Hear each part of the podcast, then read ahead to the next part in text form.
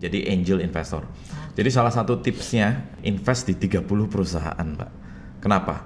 Karena ini permainan probabilitas.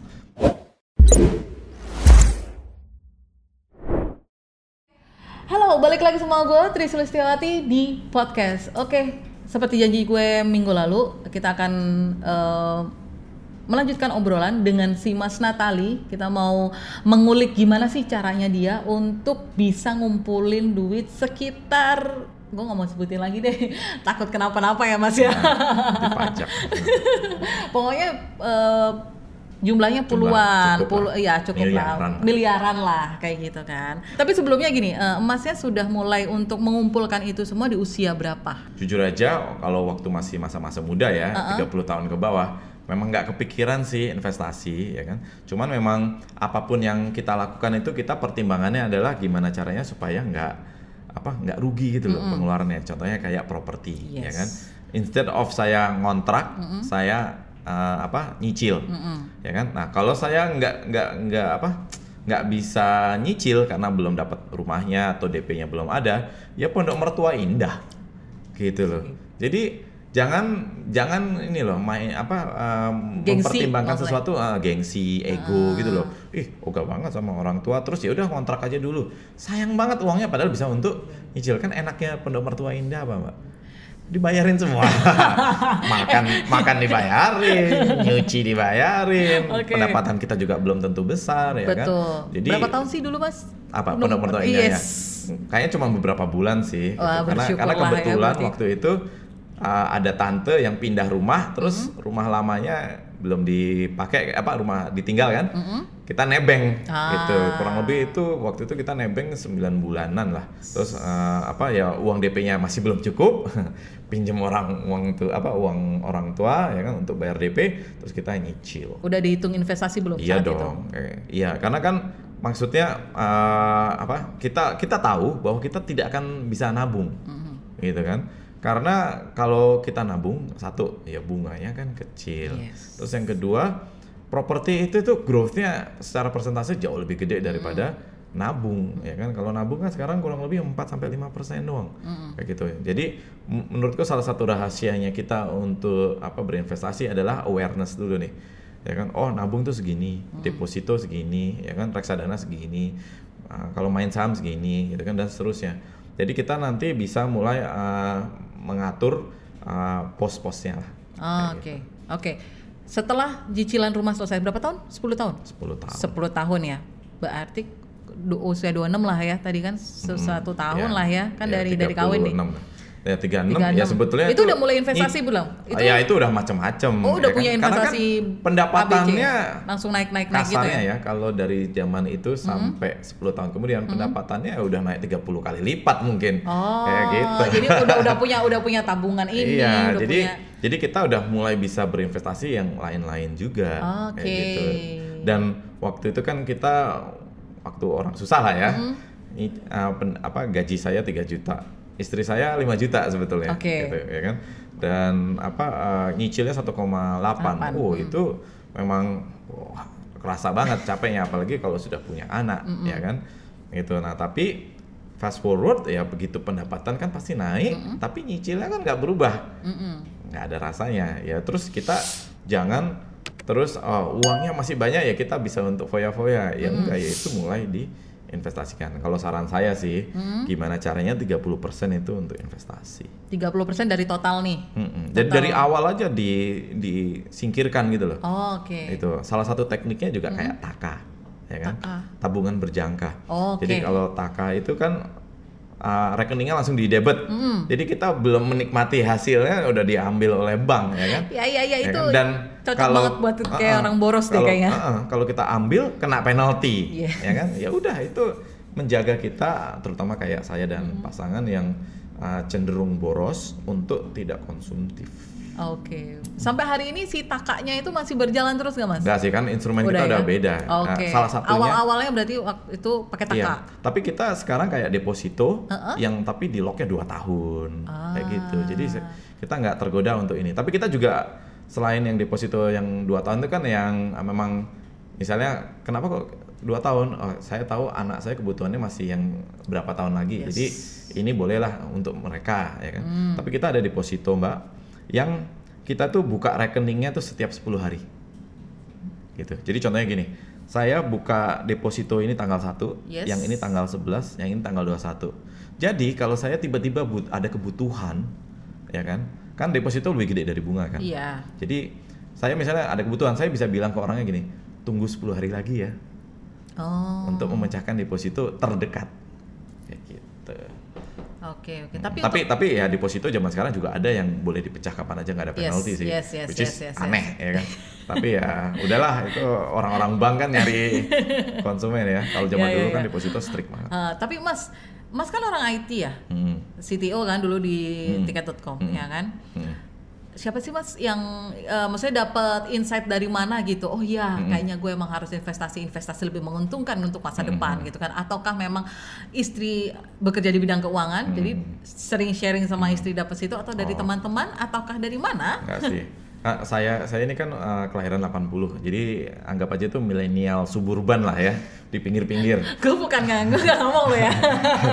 itu ke- keuntungannya apa ke kehebatannya milenial apa sih mbak research Yes. ya kan? Googling itu jago banget. Kalau orang-orang generation X kan internet aja Iya. apaan gitu kan? Nah jadi saya memang gitu. Saya suka baca literatur saya bukan dan kata kuncinya cuma satu sih awareness ya kan? Kepo. Maksudnya awarenessnya tuh kayak gini saya sadar saya butuh berinvestasi itu foundation dulu. Karena kalau saya nggak sadar nggak akan terjadi juga gitu Ah, kan? oke. tapi habis itu kepo ya kan? Cari tahu. Gimana caranya supaya eh, uang itu yang bekerja untuk kita ya kan makanya kayak tadi Beli eh, rumah harus beli paksa. rumah kan Heeh. karena gini saya berani jamin juga ke teman-teman nggak mau kan se- selama berpuluh-puluh tahun 20 30 40 tahun di rumah yang sama ya kan dengan pendapatan yang makin gede kan pengen rumah yang Hmm. bagus kan begitu kita punya rumah yang bagus rumah yang lama apa dikontrakan Mm-mm. ya kan dan kok rumah kontrakan itu misalnya ya kontrakannya per tahun 30 juta ya kan tapi 10 tahun lagi apakah masih 30 juta naik lagi kan Hmm. tanah nilainya naik Yes. ya kan terus kalau uh, kita kontrakkan ada apa nilai di atasnya Heeh. ya kan karena sebetulnya uh, bangunan itu kan sebenarnya kalau secara uh, apa investasi kan nggak ada nilainya ya Mm. biasanya kan nggak pernah dinilai Mm, mm, mm. tanah yang dinilai Ya kan? tapi begitu kita punya bangunan dan kita bisa kontrakan nilainya jadi bertambah Oke. jadi apa pun yang kita lakukan very very early itu sebetulnya nanti manfaatnya akan kerasa terus kok sampai lama Oh, gitu ya kan? dan dari pengalaman saya investasi startup gitu kan saya invest di 14 perusahaan saya Wow, saat film ini. mm-mm. film kalau nonton keluarga cemara ya kan menang banyak dong. ya, ya itu film-film yang saya invest ya kan nah terus uh, saya juga uh, saham juga ya kan blue chip Ah. gitu jadi kalau saham itu sendiri memang Trading long term. sendiri? Uh, iya ma- kita pakai pakai softwarenya langsung kan Oh. itu saya masukin ke blue chip gitu kan uh, apa 5 atau 10 lah saya lupa tapi habis itu saya lupakan gitu loh saya biarin 10 20 tahun gitu kan Oh. karena memang saham itu bukan ya beda ya Hmm. uh, ka- kan ada namanya short selling ya kan tapi kalau saya jenis orang yang long term karena kayak saham BCA ya kan Hmm. Uh, sekian tahun itu enam kali lipat gitu loh. Jadi kalau kita ngelihatnya cuma sebulan dua bulan sih mungkin aduh aduh, kok turun ya ya kan? Hmm, hmm, jantungan kemarin kan sempet, uh, kemarin padahal kan unitnya sebetulnya sama. Yang turun kan cuma value. Tapi kalau perusahaan blue chip itu kan turun ya pasti nanti naik lagi. Orang kebutuhan dasar kayak Unilever ada orang yang berhenti pakai shampoo pakai odol. Enggak ya kan? Malah nambah terus kan populasi nambah kebutuhan nambah ya kan dan Unilever marketingnya jago banget Yes. selalu akan naik gitu jadi ya udah Unilever BCA gitu ya kita apa investnya kalau saham yang kayak gitu tapi long term Oke. ya kan. yang saya pelajari juga gimana caranya cari investasi yang ARO Aro. ya kalau teman-teman nggak tahu ARO itu automatic roll over Yes. jadi itu deposito biasanya kan. Nah, sebenarnya kan tabungan itu ARO karena Ah. bunganya berbunga lagi kan. Betul. Gitu. Kalau deposito malah tergantung depositonya. Makanya teman-teman juga harus pinter milih deposito yang tepat karena ada deposito yang bunganya dikirim ke rekening, Rekening. bank. Betul. ya kan? Jangan mau cari deposito yang bunganya masuk ke deposito. Ah. Gitu. Dan dan banyak kok sekarang eh, apa institusi keuangan yang berbeda-beda itu kan. Hmm. Itu kita bisa nego gitu. Eh boleh nggak tapi uh, aro ya kan? Wah pak, tapi kita aronya setiap tiga bulan, oke nggak? Oke gitu.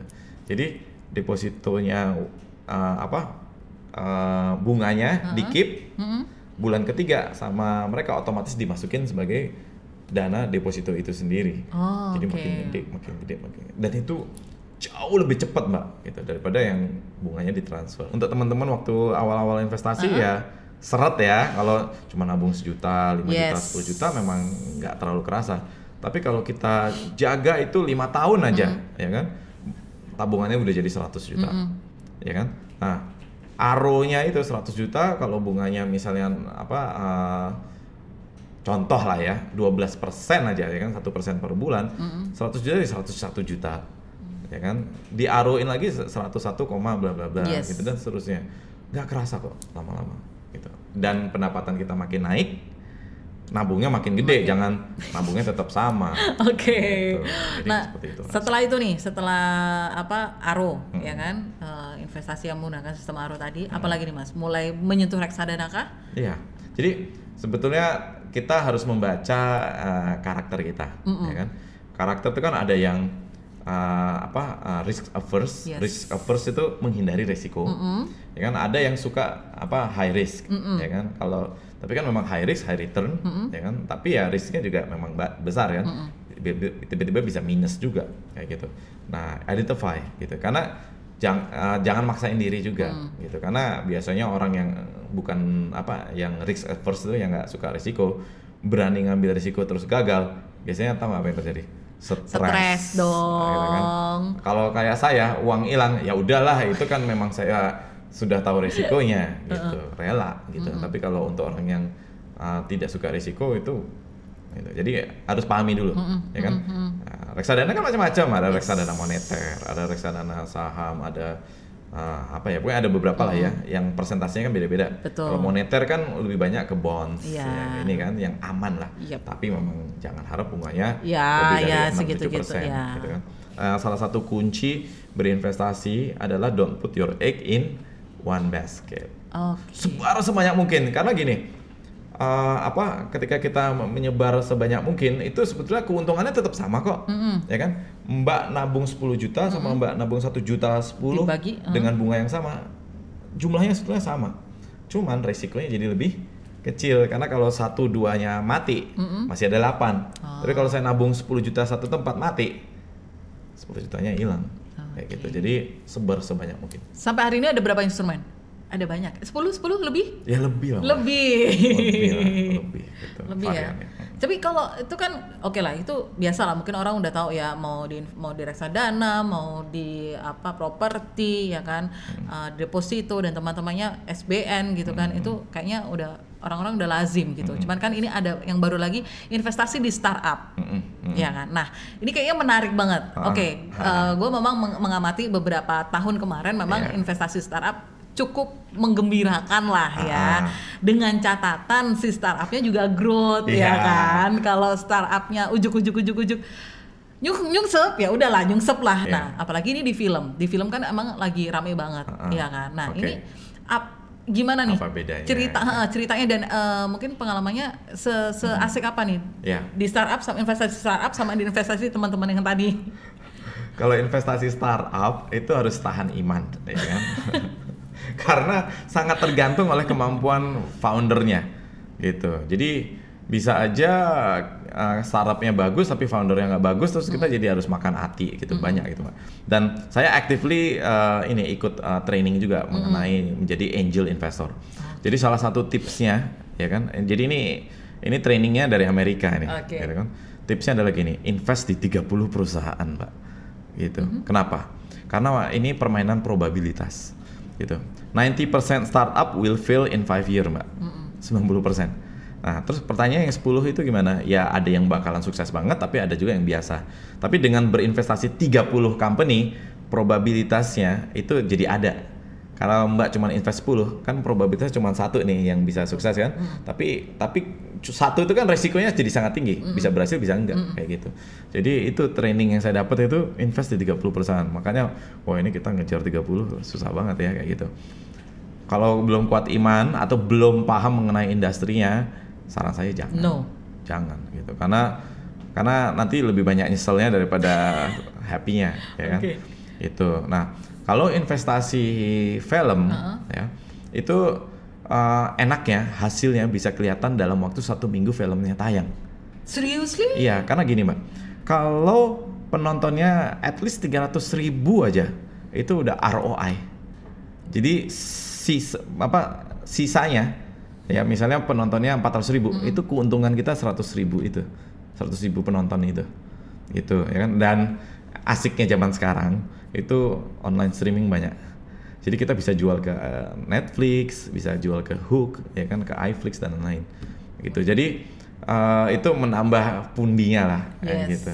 gitu. Jadi bahkan mungkin film yang hancur, yang gagal, tapi tetap masih bisa kita jual ke apa eh, ya televisi ataupun ke ini ya ke apa online streaming ya kan itu masih masih ya at least nutupin ongkos lah kayak gitu. ada lah ya, pasti Nah, jadi terus. jadi kemungkinan ruginya jadi agak lebih kecil Ah, gitu. Cuman memang susah, complicated dan pemilih film yang tepat itu wah, Apa kayak talenta cap juga. cip cup, kayak cap cip. Ya udah Talenta. deh, cap cip cup aja Ah, nih gini, gitu. jadi kita tuh kan pakai partner nih, Heeh. dan partnernya ini pakai data science, mbak. Oh, gitu. Jadi dia menganalisa, oke kalau artisnya A, B, C, terus uh, jenisnya, genrenya gini, gini, gini, itu skornya berapa gitu. Kita, Hmm. Oh, kita- Jadi ada, udah ada peluangnya ya, ada learning kemungkinannya kayak gitu, ya.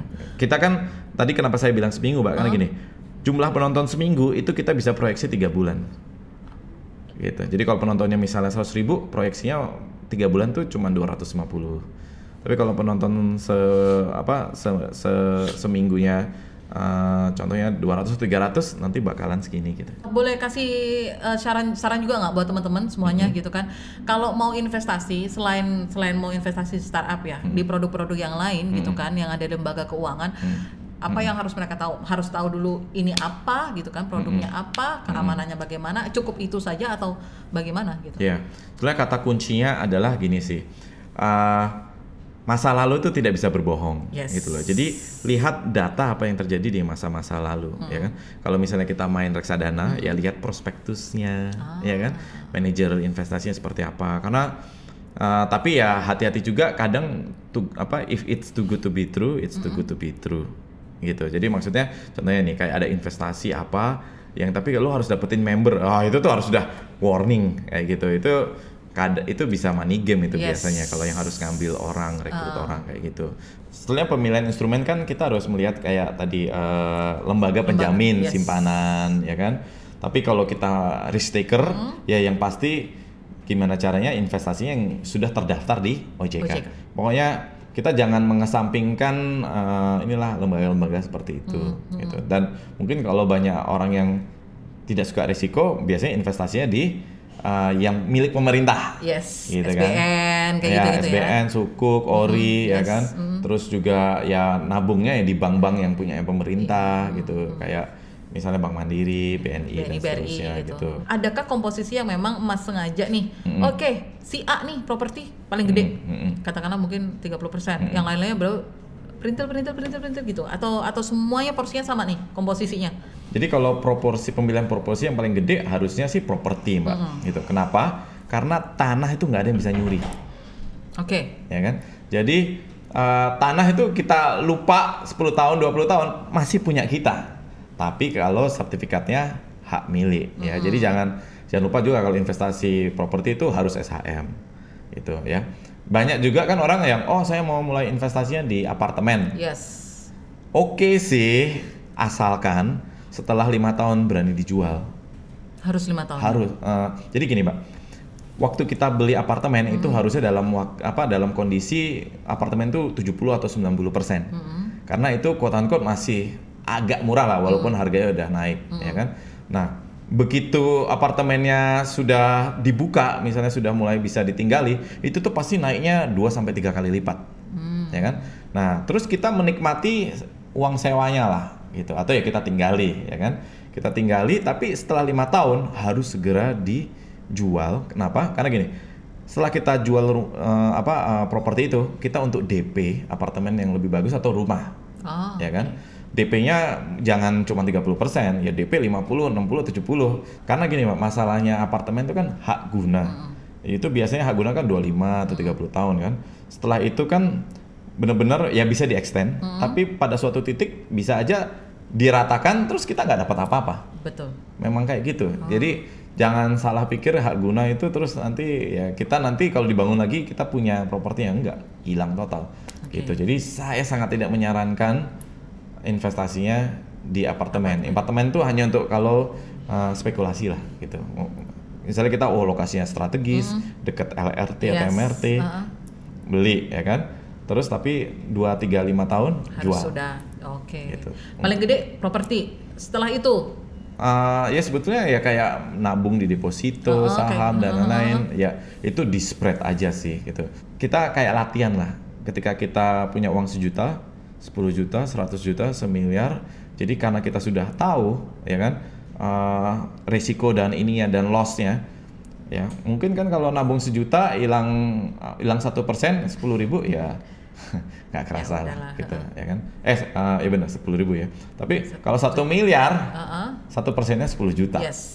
gitu ya kan. Kalau 10 miliar 100 Satu- juta loh gitu. Jadi dengan kita udah melatih sensitivitas kita dari muda dari usia yang sangat muda kita jadi inilah uh, apa bisa memilih instrumennya tuh udah tepat dari awal. Dan nextnya tuh jadi nggak mikir. Sebenarnya otak mikir itu tuh cuman satu dua tiga empat minggu pertama kok. Habis itu kan ya uangnya yang jalan sendiri kita nggak nggak mikirin lagi gitu. Gitu ya. Eh, jangan mainan spekulasi lah capek ya kan karena kalau spekulasi kan berarti kita harus full time di situ ya kan mainan kayak forex itu Yes. kan eh, gitulah Enggak. jangan sih Enggak. baiknya jangan pokoknya something yang faktornya tuh gambling Uh-uh. Enggak. hindari ya. Oke. Tapi kalau kita saham, ya kan perusahaan mimpinya memang tumbuh. Untuk ya. kan apalagi kalau blue chip. Ya kan kayak tadi Unilever, ada Bank BCA atau uh, apa ya Bumi ya kan dan Hmm. lain-lain kayak gitu. Ya investasinya ya di hal-hal yang seperti itu. Oke. Pasti tumbuh lah. Siap. Dan ini masih Mas lakukan nih sampai hari ini untuk investasi itu semua. Iya, ya fire and forget lah mbak. Gitu. Kayak kemarin deposito saya dua tahun udah selesai, Uh-uh. balikin lagi aja semuanya 100% gitu. Oke. Didepositoin lagi. Gitu. Ngomong-ngomong gini, uh, kalau teman-teman ya punya mimpi atau target itu harus SMA ART ya kan. Salah satunya adalah measurable. Oke. Angkanya harus jelas mbak. Kayak tadi saya bilang, oke mbak, kita targetnya 50 miliar yuk. Set 50 miliar gitu. Jangan set ah nggak mungkin ah satu miliar dulu lah atau 100 juta dulu. Eh, cara jalaninnya kita nanti itu tuh beda. Oh. Kalau mimpi kita cuma 100 juta, 1 miliar atau eh, 50 miliar tadi. Gitu. Kalau 50 miliar kan kita pasti akan wah berarti gua harus menghemat yang lebih banyak, nabungnya ini atau instrumennya yang lebih agresif kayak gitu. Nah, terakhir ini apa? Otak kita itu tuh kayak Waze, Mbak. Ya, maksudnya Waze itu gini. Kalau Waze itu kan kita cukup nulis destination, terus kita ikutin kan panduannya kan.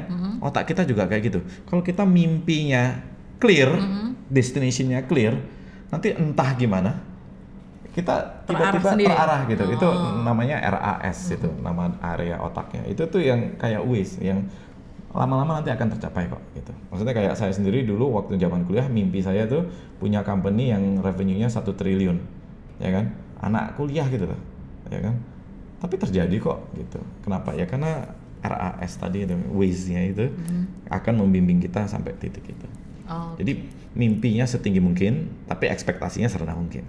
Oke, berarti hari ini saya akan mulai bermimpi ya Iya, kan? iya, iya. Memasang mimpi itu, Mas. Oke, thank you banget Mas Thank you. Natali Iya. udah mau datang ke studio Ya gue. sukses ya. Thank you, thank you, Nabung-nabung yang banyak ya. Ini kayaknya aku harus mulai berbenah lagi nih Mas ya Iya, kan? dihitung, mulai bermimpi ya kan? Oke, buat teman-teman, ketemu lagi minggu depan. Jangan lupa untuk subscribe, komentar, dan sebar.